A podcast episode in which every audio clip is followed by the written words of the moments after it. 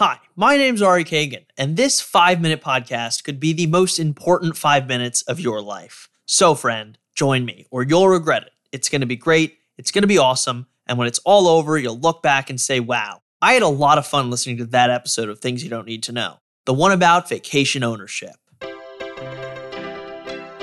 When I was younger, we used to get letters in the mail all the time a free vacation, a free cruise complimentary tickets to Disneyland. We'd been selected and were part of a special group that was lucky enough to be given this opportunity. But we never actually did any of this. We never went up to the Poconos, we never went on a cruise, and we certainly didn't go to Disney World. And to sum up why, I really only need one word timeshares. In my opinion, the timeshare is a staple of our culture, but if you're unfamiliar, it's a house or a condo or a resort suite, essentially anything that's considered a place to stay. Where it differs from traditional homeownership is that you only get it for a set period of time each year, usually a week. It seems like a cool enough concept. You get a second home in another part of the world, you probably only get a week off of work anyway. It's outside of the box in a very planned and scheduled kind of way. But I wouldn't say it has cultural significance for being a creative way of taking your vacations. Now, timeshares are known for something else the way they're sold. Your average home purchase is a long thought out, meticulously planned decision. Buying a timeshare is the opposite. It's infamous for being an endless barrage of salespeople trying to pressure you into paying for every vacation for the rest of your life all at once. It's very pressure filled. You know, they just want you to buy, buy, buy. That's my mom. She'd previously gone on one of these free vacations, and because of that experience, thought it probably wasn't best to bring her young children on another one. You get to stay for a couple nights for free, and then you have to endure the timeshare and hope you don't buy it. Yeah, they might be free, but they're the opposite of relaxing. It's why they work so well. A lot of people just give in and buy one was there a point where you were like laying in bed at the end of the day and you were like, should we get one? No, but there was a quick moment when I was with the guy in his office where I did think, whoa, maybe this is a good deal. It's like going to a hotel where the staff are all car salesmen. One of my favorite South Park episodes is actually all about timeshares. These guys won't let us leave. Well, that's not true, officers. We said they could leave at any time. All right, let me see if I got this straight. You two gentlemen are offering part time limited liability ownership in one of your fabulous condos for the one time price of $8,000? You get the idea, but timeshares can't actually be that bad, right? I mean, there are people that really enjoy them. I actually have friends that love their timeshare. So, how did they come to be? Why do people have such strong feelings about them? And what are they really? Hey, hey, hey! Hope you're enjoying the show so far. Now, I don't want you to feel pressured, but Apple just introduced premium podcasts, and you're probably asking yourself, why pay for something that's free? Well, there's a certain sense of ownership and community you can achieve through. Our guest for this episode spent almost his whole career in the timeshare industry. He started at the bottom, worked his way to the top, and probably knows more about timeshares than anyone I've ever met. My name is Jeff Tellum. If that name sounds familiar, it's because it is. His nephew, Austin Tellum, was on our forensic accounting episode where he shared with me that he used to work at a large timeshare company doing their internal audit. Austin's on this call as well. So he lives on his boat at the yacht club. Are you on a boat the, right now? Well, no, we're at the clubhouse because I don't think okay. he has internet on his boat. And uh, Jeff's wearing a Hawaiian shirt. There's Bon Jovi playing. Enjoying my approach into senior citizenship. He's living a vacation, which is pretty much what he sold for years. Living the dream, Ari. he first got into the timeshare business when he was my age. This was over 40 years ago, and the industry looked very different than it does today. In fact, it was just getting started. The origin and the history comes from Europe. They would go for extended periods to places, and if they fell in love, they would want to buy something. A vacation house, if you will. And because of the price of prime properties and prime resort areas, uh, the challenge of an individual buying it all by themselves was uh, overcome by having several families or several members of the same family all contribute. Extended families and close friends would pool their money together to buy a house. This is really smart for a number of reasons. First off, nobody's going to live there year round, and if you like spending time with the people you bought the house with, which you very likely do, you can all go on vacation together. The first ever official timeshare was started in 1963 by Guido M. Renggli and Alexander Nette. It was comprised of 13 luxury condos in Graubünden, Switzerland. Each family would be entitled to a certain amount of time to share at that property. Over in America, we were building condos as well. Developers were picking up and buying prime beachfront locations and building condominiums. But there was a problem. We started to experience a, a change in the cost of financing. Higher interest rates, inflation, unemployment, and the gas crisis of the 70s left these condo developers in a tough spot. They kind of priced themselves out of the market when the cost to finance the money to buy them couldn't be borne by one family. It was a stagnation of the American economy. Most of the country wasn't in the market for a second home. So, these condo developers had to come up with a new plan. And that plan was the timeshare. It was uh, solved by families uh, getting together and saying, you know what, if one of us can't do it, but we all want it, let's all get together and we'll do it together. So it came out of, out of a need, okay? It came out of a challenge. A real pioneer in all this was a young developer by the name of Keith Trowbridge. He was kind of known as the father of time sharing. Keith sold every week in each of his 31 units at his Sanibel Island vacation ownership resort in just 18 months. That's 1,550 individual weeks. It had just gone from a way to clear inventory to a tremendously lucrative business.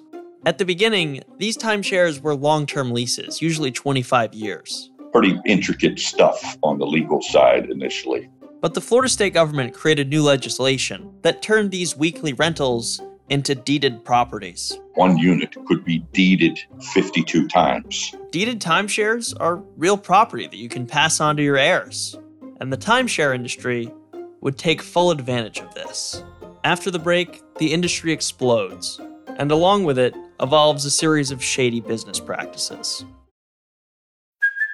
Hey, it's Kaley Cuoco for Priceline. Ready to go to your happy place for a happy price? Well, why didn't you say so? Just download the Priceline app right now and save up to 60% on hotels. So, whether it's Cousin Kevin's Kazoo concert in Kansas City, go Kevin, or Becky's Bachelorette Bash in Bermuda, you never have to miss a trip ever again. So, download the Priceline app today. Your savings are waiting. Go to your happy place for a happy price. Go to your happy price, Priceline. Do you ever wonder how celebrities order food? Like, is Sarah Paulson a Diet Coke or a regular Coke girlie? Some peasant Coke? No. Or how does Sofia Vergara order a pizza? No, no, no tomatoes. I cannot eat tomatoes. Tomatoes? Yes. Are you cool with mushrooms? Not really. If these are the details you need, and I know you do, I have the podcast for you. I'm Jesse Tyler Ferguson, and on my podcast, Dinners on Me, I take some notable friends of mine out to dinners in Los Angeles and New York City. Listen wherever you get your podcasts. That thing was delicious. Whoa, welcome back. As I understand it, all of you are very interested in learning more about podcast ownership. And let me tell you, it is one of the most rewarding things. By the late 70s, the timeshare business was booming. It had gone from a solution to a complicated problem to a growing industry attracting big name companies. The Marriotts and the Hiltons and the Sheratons, they all got in they had already built the infrastructure for either beach resorts or ski resort, and they already had a fixed base of people coming every year. All of a sudden, you've got a whole different dynamic. And you have people going out and building what they call purpose built. These new purpose built timeshare condos needed to be sold. And this is where Jeff comes in. I actually came in as what they call an OPC, which is an acronym for outside personal contact. He would walk up and down the beaches looking for potential buyers. Looking for tourists that might come in, spend an hour or so looking at a fabulous resort. You're probably pretty unlikely to take any time out of your vacation to listen to a sales pitch. So these timeshare companies started offering incentives to anyone willing to listen. And they would do it for 10 silver dollars or a free camera or a free lunch, whatever by hook or crook we needed to get them in the door. If you're there on a ski vacation, you see a, a young guy with a young family, you know, he's an ideal target and You offer him a free ski lift pass for the day worth 50 bucks if he takes an hour tour. You get him on the tour, and that's the up for the sales guy. That's his opportunity to sell that family a unit.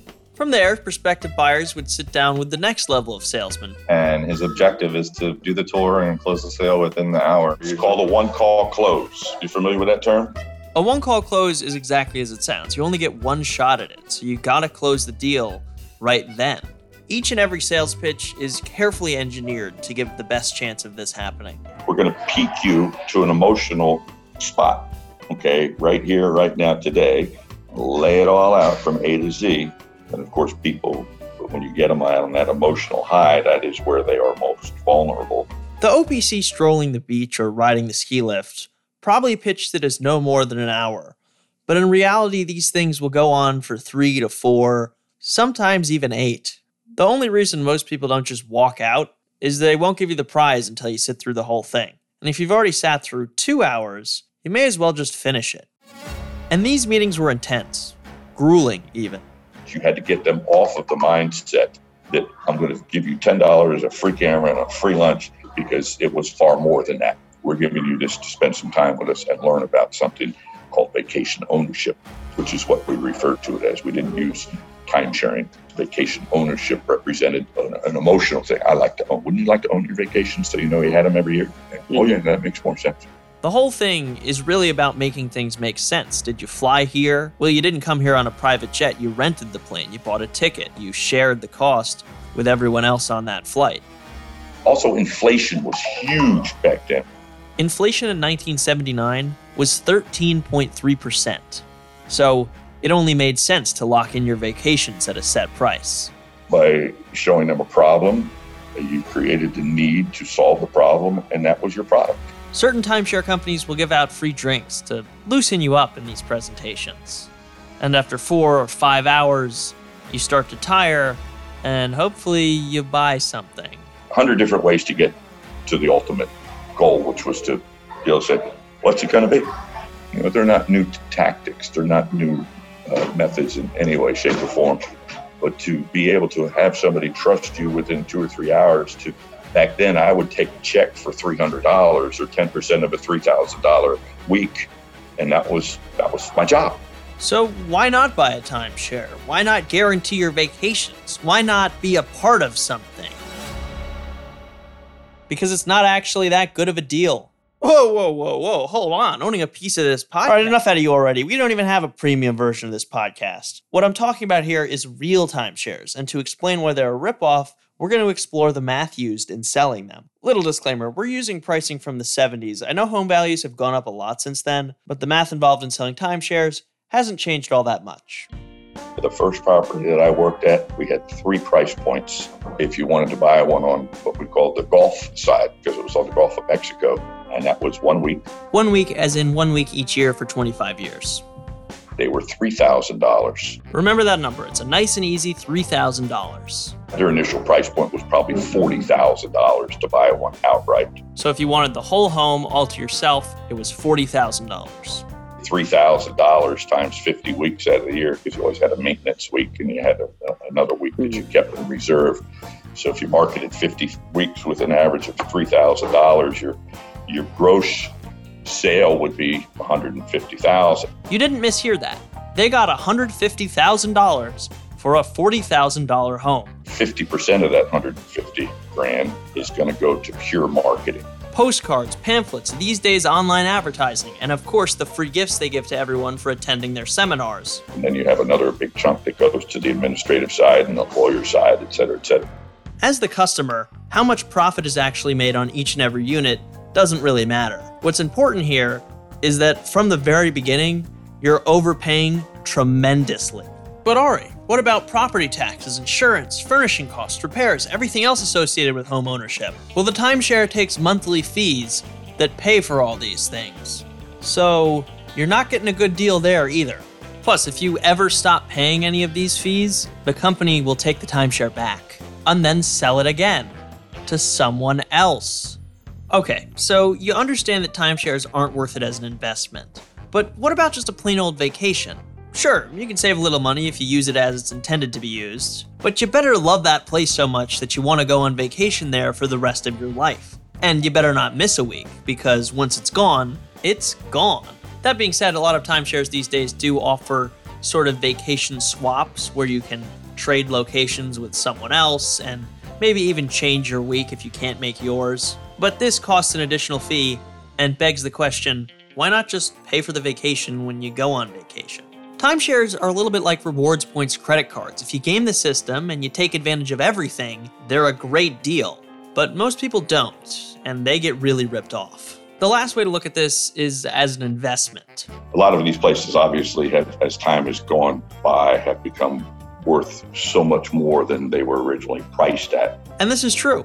One of these $40,000 homes in the 70s might sell for $400,000 today, with its equivalent timeshare selling for around $30,000.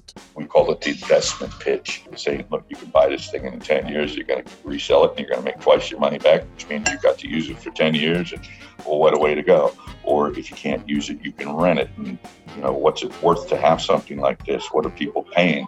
And yeah, it might be worth more, but that doesn't mean someone's going to pay you more for it. A quick internet search will reveal thousands of people selling their timeshares for a single dollar. Same thing goes for renting it out. Yeah, you might be able to make a profit renting it out, but that doesn't mean you'll find people to rent it.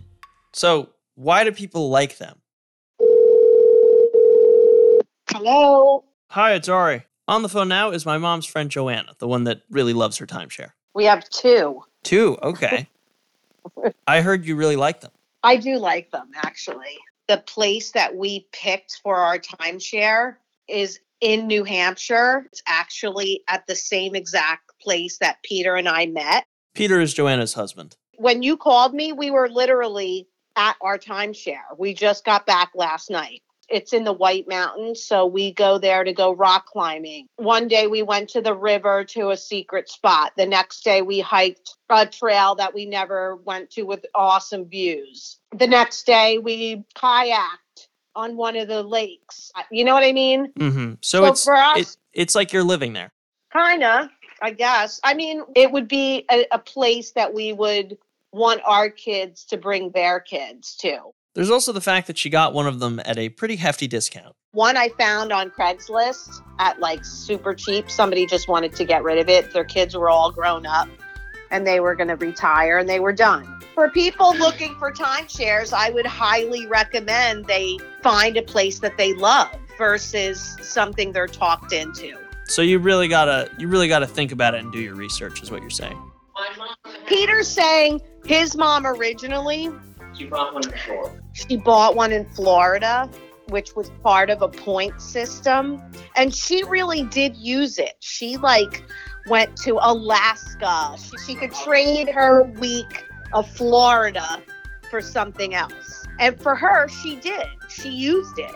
She freaking went everywhere. So, anyway, yes, do your research. Make sure if it is a place where you don't trade, that you find a spot that you love and you know you're want you're going to want to go back to. Because if you don't like it, they're pretty hard to sell. There's no market for reselling, right? Usually, when you can't afford it, you you lose it. And I think it actually became illegal, right, to pitch it as a real estate investment, or yeah, least in some yeah. states. Well, the, the SEC got in on some of the sales tactics and really uh, tightened down. If you need any proof that timeshares are not a good investment, it's that.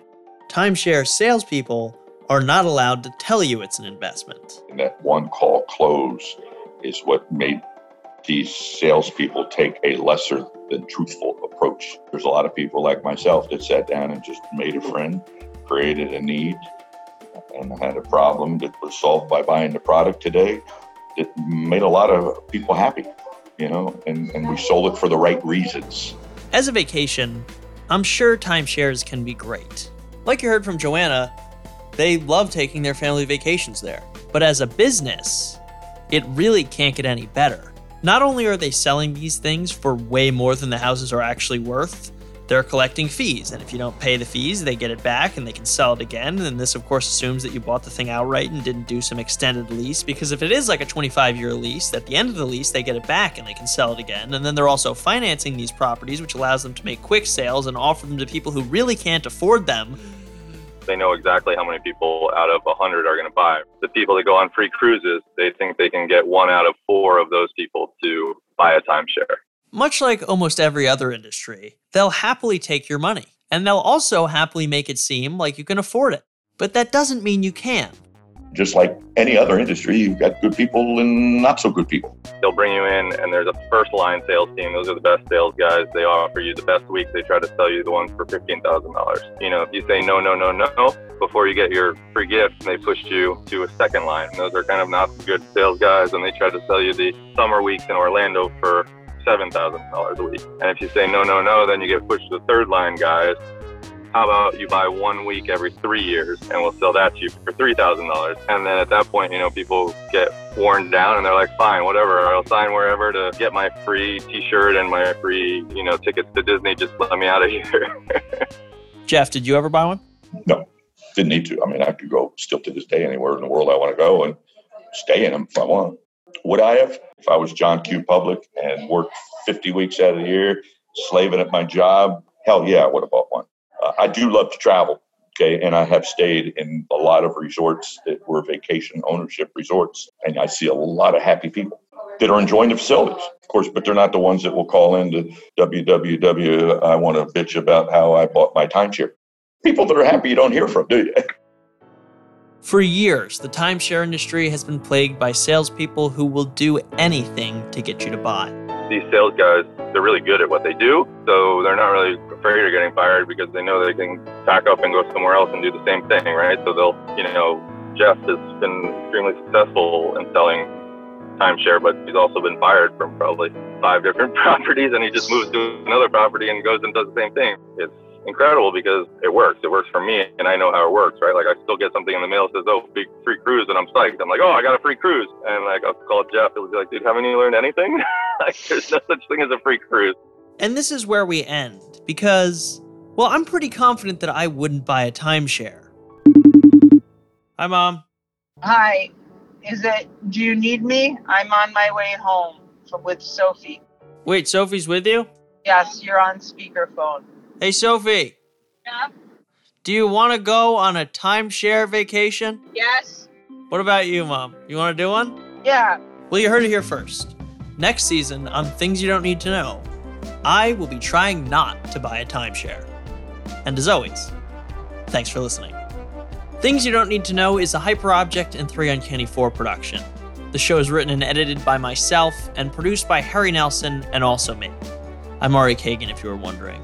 Additional help from Shane McKeon and Nuna Sharafadine. Our executive producers are Adam McKay and Laura Mayer. The show is mixed by Nice Manners. If you like things you don't need to know, check us out on Apple Podcasts, Spotify, Stitcher, or wherever you get your podcasts, and remember to hit subscribe. Also, if you leave a review, you can stay at the TYDNTK timeshare, which we bought specially for everyone who leaves a review. Anyway, see you next week.